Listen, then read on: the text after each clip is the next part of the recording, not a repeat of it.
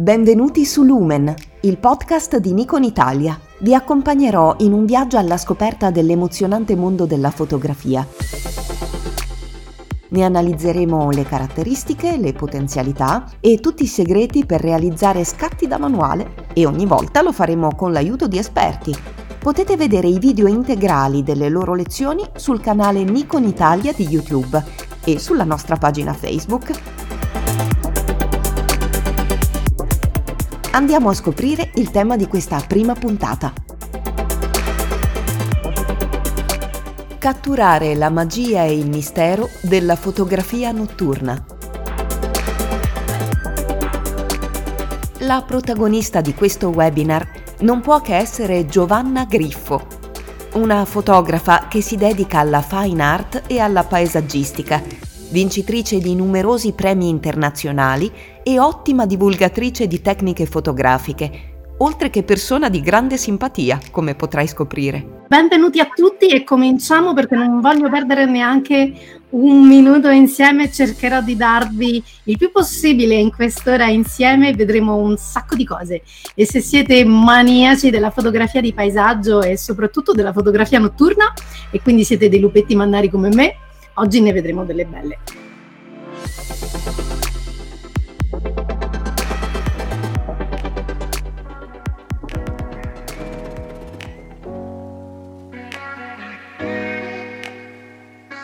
Incominciamo affrontando un falso mito. Fotografare il paesaggio è semplice, no? Basta scegliere un bel soggetto ed è fatta. Ma non è così. Infatti spesso ad un soggetto strepitoso corrisponde un risultato fotografico che ci delude. Ci pensiamo come Ansel Adams alle prese con lo studio dei suoi scatti e otteniamo un effetto selfie tra amici in vacanza. Perché? quello che noi osserviamo non è mediato soltanto dalla vista, da ciò che vediamo, ma quello che noi facciamo è un'esperienza sensoriale a 360 gradi.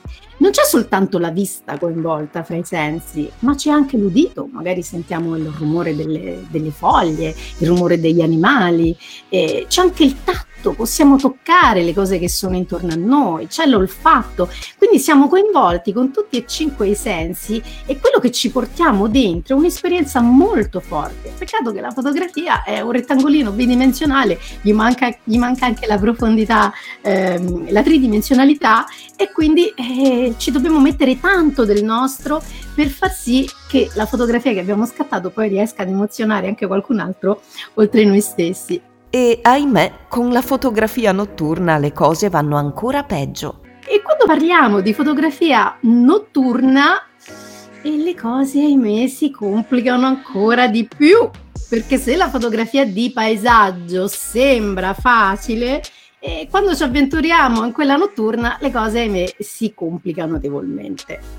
Eh, non so se vi è mai capitato, si sente tanto parlare di superluna, insomma, magari ci, abbiamo voglia di fotografare questi scenari un po' così, vediamo questa bellissima luna nel cielo, speriamo di esserci portati a casa, quindi una fotografia che appaia in questo modo e poi la mala verità è che spesso ci portiamo a casa una cosa che non è proprio quello che era nelle nostre aspettative e nei nostri desideri.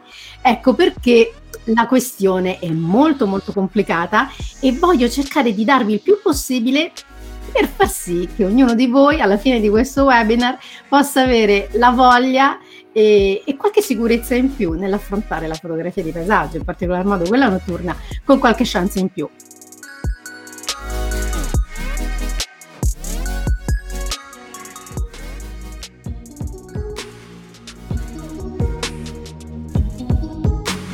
Iniziamo allora questa lezione in cui affronteremo tre fasi fondamentali, la pianificazione, le tecniche di ripresa e la post-produzione. La pianificazione, moderare i rischi, prevedere gli inconvenienti e controllare in anticipo tutte le variabili che incideranno sul risultato. Un aiuto indispensabile è dato dalla tecnologia, grazie alle applicazioni da consultare. Per quanto riguarda le app, mi sento di consigliarvi, queste app ce ne sono tante, ce ne sono moltissime, però quella con, quali, con la quale mi trovo molto a mio agio è Sun Surveyor, è un'app che mh, è a pagamento, costa poche, pochi euro, però secondo me vi vale tutti, quindi ve la consiglio assolutamente, ce ne sono anche altre, ovviamente vi invito ad esplorarle. Questa mi piace molto perché è abbastanza intuitiva, altre invece ho visto che sono molto molto complicate, passa la voglia appena le apri, ehm, perché è fondamentale utilizzare un'app. Come vedete mi, l'app mi permette di sapere in anticipo quando ci sarà l'alba o il tramonto sia del Sole che della Luna. È fondamentale conoscere le fasi lunari e soprattutto conoscere gli orari di quando c'è il tramonto, di quando c'è l'alba e le due fasi successive che per il fotografo notturno sono davvero quelle più importanti, ovvero la blue hour, che è quel momento che segue il tramonto o che anticipa l'alba, in cui c'è quella situazione magica in cui il giorno lascia il posto alla notte e si riescono ad intravedere ancora le luci artificiali del, delle città che cominciano ad accendersi insieme anche ad elementi del paesaggio e quello secondo me è il momento più bello che qualsiasi fotografo paesaggista dovrebbe cercare quando si approccia a fare fotografia notturna. E un'altra cosa importante è sapere anche quali sono le, le fasi di buio assoluto quindi quando possiamo scattare in completa oscurità e quindi quando c'è una buona visibilità del cielo stellato. Ma una cosa che mi preme suggerirvi è che quest'app ha anche questo tab che si chiama opportunità fotografiche che io trovo carinissimo perché praticamente vi consiglia il giorno e l'orario per andare a scattare alcuni tipi di fotografie, ad esempio vi suggerisce che in una certa data e orario c'è la possibilità di vedere sorgere la luna, magari all'orizzonte, che spesso questa è una situazione molto bella perché c'è il cielo ancora, ancora rosato e la luna appare colorata, quindi questa è una bella opportunità fotografica. E, ehm, Oppure vi suggerisce quando andare a fotografare la Via Lattea, quindi quando è visibile il centro della Via Lattea sopra l'orizzonte, perché ovviamente la Via Lattea sorge e tramonta, ma devo sapere esattamente quando è visibile un certo giorno, un certo orario, soprattutto in base anche al luogo dove vi trovate. E l'app ve lo dice, quindi in questo modo riesco a pianificare con accuratezza scientifica quando fare le mie uscite fotografiche, perché magari si esce, se non si è fatto pianificazione, magari esce e dici ma la Via Lattea oggi non si vede, beh andava pianificata, oppure c'è la luna nel cielo e le stelle non si vedono, invece grazie all'app possiamo sapere esattamente quando ci sarà il buio totale, quando il centro della Via Lattea è visibile, quando la luna sorge, tramonta e così via. Quindi vi suggerisco assolutamente di utilizzare qualcuna di queste app per pianificare al meglio le vostre uscite fotografiche. Altra cosa molto molto importante, andare a cercare i luoghi dove andare a fotografare. Perché? Eh, perché non possiamo uscire di notte sperando di andare a fare la foto notturna. Perché? Perché di notte non si vede niente. Quindi è impossibile andare all'improvviso e dire ok, ho voglia di fare una foto notturna, esco. No, si deve uscire nelle ore diurne e spesso questa è una cosa vantaggiosa perché quando siamo in viaggio, magari in posti lontani da casa, si sa che per i fotografi gli orari, quelli più bruttini, quindi magari l'orario di mezzogiorno dell'ora di pranzo, che non è l'ideale per fare fotografie, è invece il momento ideale per andare a scoprire tutti quei luoghi che potrebbero essere interessanti fotografati di notte. Ma pianificare significa anche fare scouting del set fotografico, sapere dove andare e come andarci, con un sopralluogo diurno che scopre i luoghi che possono essere interessanti di notte. Quindi facciamo scouting durante le ore del giorno in cui le opportunità fotografiche sono più scarse, in modo tale da arrivare preparati quando calerà l'oscurità. Questo è assolutamente fondamentale sapere esattamente dove andare, quindi essere in grado poi di raggiungere quel luogo una volta che sarà notte, perché altrimenti vi assicuro che è veramente complicatissimo andare in un luogo e capire anche come è fatto, che tipo di composizione fare, perché notte non si vede assolutamente nulla. Quindi il giorno è fondamentale per andare alla ricerca degli spot da fotografare, capire anche che tipo di esposizione, di composizione poter fare e in base all'app capire quali sono gli orari nei quali uscire, quindi andare preparati, perché non possiamo andare un momento prima, c'è sempre il tempo di andare a sistemare tutta l'attrezzatura, preparare il cavalletto, fare l'inquadratura, quindi andiamo con un certo anticipo. E il consiglio che vi do è questo, quando andate ad esplorare i luoghi di giorno, dovete riuscire a fare um, un qualcosa di molto astratto, ovvero cercare di immaginare come potrebbe essere quel posto fotografato di notte. Perché vi assicuro che lo stesso posto che di giorno magari risulta banale o poco attraente, di notte potrebbe trasformarsi in qualcosa di assolutamente magico. Vi faccio vedere questa fotografia che vi ho riportato, che ho scattato all'ora blu e queste sono le Helmeken Falls, sono delle cascate pazzesche che si trovano in Canada. Durante uno dei miei ultimi viaggi sono andata qui e quando sono arrivata era poco dopo il tramonto e ho pensato ma fammi vedere un po' come è posizionata questa cascata, magari se c'è la possibilità di scattare una via lattea volevo assolutamente fare uno scatto notturno in questo luogo perché dovete sapere che le Helmeken Falls sono uno dei luoghi più bui del pianeta. Molti di voi avranno presente un famoso scatto di Giovanna, quello dedicato alle Helmken Falls in Canada, uno dei luoghi naturali più bui del pianeta. Si tratta di un photomerge in cui le foto scattate con il buio totale vengono fuse con quelle scattate nell'ora blu mi sono fatta le mie foto del primo piano durante l'ora blu e vi consiglio di fare questa cosa perché? Perché se durante l'ora blu potete utilizzare degli ISO molto bassi e di fare delle esposizioni brevi. In questo modo riuscite ad avere un primo piano molto molto ricco di dettagli con pochissimo rumore o zero e quindi poi non vi dovete preoccupare di scattare il primo piano nel buio assoluto e che sarebbe veramente difficile da rappresentare perché dovreste usare degli ISO altissimi, delle esposizioni lunghissime e se non avete un'attrezzatura adeguatamente insomma performante potreste avere poi dei problemi nella gestione del rumore.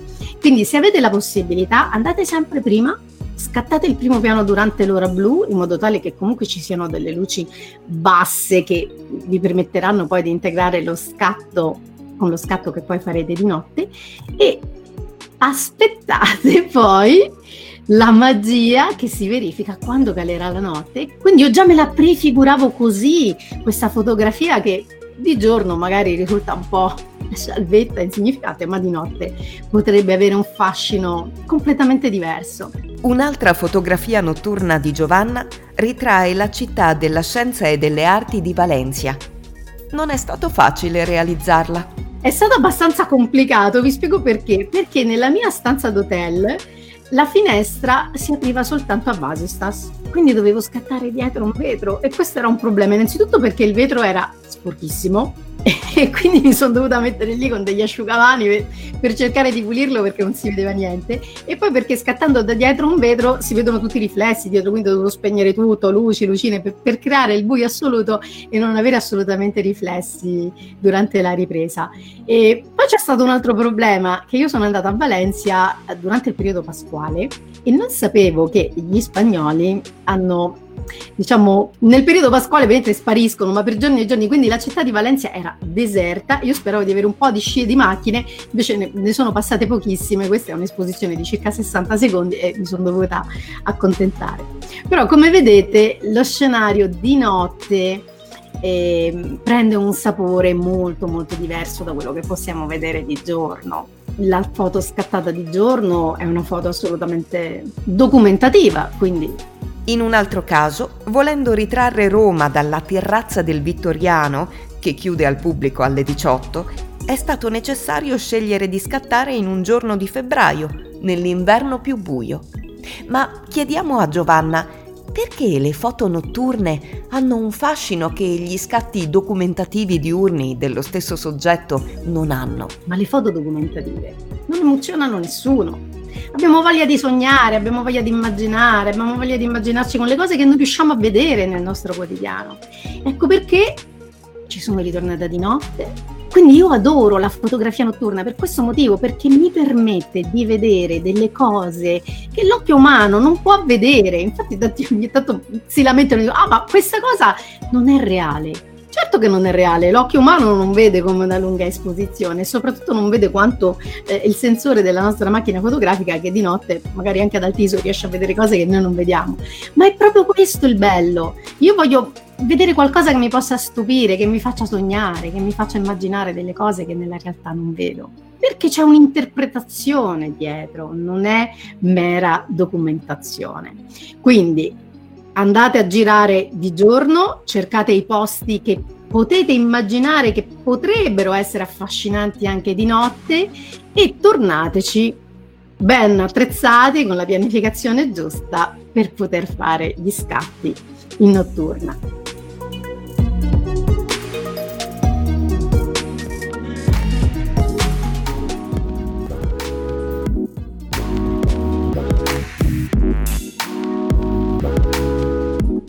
Passiamo alle tecniche di ripresa. Giovanna Griffo, circondata dai suoi strumenti di lavoro e dalla sua amata Nikon Z7, ci illustra il primo aspetto fondamentale, l'attrezzatura. Attrezzatura. Allora, sicuramente il consiglio che vi do è di utilizzare possibilmente dei corpi macchina full frame. Perché? La fotografia notturna è una fotografia molto tecnica, spesso avremo a che fare con lunghe esposizioni, altissimi ISO e quindi se riusciamo ad utilizzare dei corpi macchina che tengano bene gli alti ISO, ovviamente ci porteremo a casa un risultato qualitativamente eccellente. Altrimenti dovremo, dovremo accontentarci di qualcosa che ci lascerà un po' così insoddisfatti. E per quanto riguarda le lenti, la mia preferita in assoluto per quello che riguarda la fotografia notturna è questa, ve la faccio vedere, io lo chiamo la bestiola perché è enorme, ha questa lente frontale gigantesca, questo è il 1424 Nikon f2.8 ed è la lente che utilizzo sempre per la fotografia notturna perché? Perché è una lente luminosa, quindi mi permette di scattare a ISO più bassi e ovviamente quando si tratta di fotografia notturna un grandangolo ci permette di raccontare meglio anche il paesaggio, quindi includere parte del cielo. È difficile che si vada a fare fotografia notturna con un teleobiettivo, quindi vi consiglio assolutamente una lente grandangolare e magari che sia luminosa, quindi un f2.8 sarebbe l'ideale. Eh, altro elemento indispensabile che vi serve è un cavalletto che sia buono, perché spesso mi dicono: Ma no, ho utilizzato il cavalletto, le foto mi sono venute micromosse o addirittura mosse. Eh, no, il cavalletto assolutamente serve di buona qualità perché è indispensabile per fare le lunghe esposizioni di cui avremo bisogno durante la fotografia notturna. E la brutta notizia è che spesso si avrà bisogno di più di un cavalletto. Non pensiate di dire ne compro uno e ho risolto. No, perché ve ne servirà uno diverso a seconda di varie circostanze. Se ad esempio dovete fare dei lunghi percorsi a piedi e quindi portarvi addosso l'attrezzatura, vi assicuro che un cavalletto pesante mm, magari vi potrebbe far passare la voglia, quindi in questo caso si può optare per cavalletti in fibra di carbonio più leggeri, quindi ci sono diverse opzioni che vanno considerate, ma un cavalletto sicuramente non può mancare nel vostro corredo. Eh, un'altra cosa che dovete avere appresso è una torcia perché ovviamente spostandoci di notte dobbiamo assolutamente vedere che cosa, dove stiamo andando, ma soprattutto abbiamo bisogno di luce per mm, montare tutta la nostra attrezzatura, per mettere i settaggi sulla fotocamera, quindi dobbiamo in qualche modo illuminare quello che c'è intorno a noi, ma il suggerimento che vi do, oltre ad una normale torcia, che magari potrebbe essere utile per fare light painting, di prendere una torcia da testa perché questa ci permette di avere le mani libere, perché se ho la torcia in mano, poi come faccio a montare gli obiettivi, impostare la fotocamera, insomma sarei un pochino in difficoltà. La torcia da testa è sicuramente più comoda. E, ehm, prendetela che abbia anche la doppia luce con la luce rossa, non solo quella bianca, perché?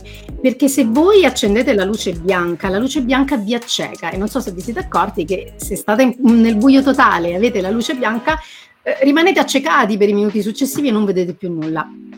Quindi per le, opera- per le, semplici operazioni utilizzare la luce rossa non vi acceca e quindi riuscite comunque a muovervi meglio. Oltre ad essere poco invasiva per altre persone che possono essere a fianco a voi, non disturba neanche gli animali, quindi la luce rossa è indispensabile.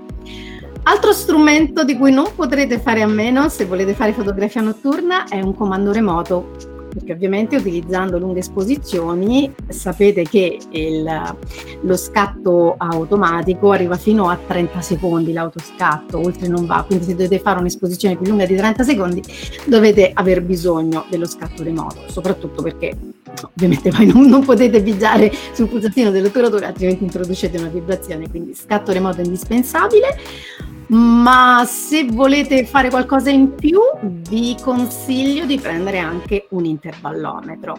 L'intervallometro ha una doppia funzione, sia da scatto remoto che da intervallometro, ovvero vi permette di pianificare una sequenza di scatti in maniera automatica in modo tale da non dover stare sempre dietro la macchina e questo è molto utile per chi ad esempio fa gli star trail, che sono quelle foto dove si vedono la scia delle stelle. Per ultimo, al volo vi metto anche un altro strumento che vi potrebbe essere utile, soprattutto se fate fotografia astronomica, che è l'utilizzo di un astro inseguitore.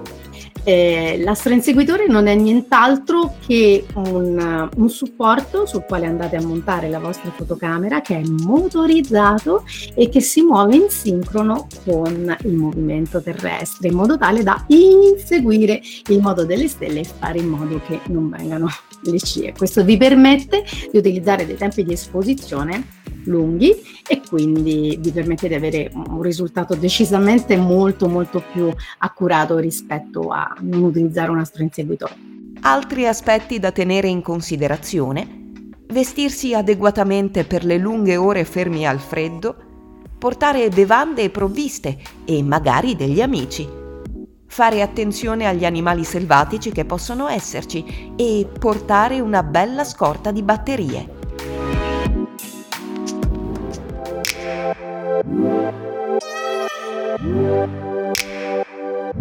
E ora vi lasciamo preparare lo zaino e procurarvi compagnia e qualcosa di buono da sgranocchiare. Nella prossima puntata approfondiremo insieme a Giovanna Griffo le tecniche e gli strumenti che dovete saper usare, con molti preziosi consigli. A presto!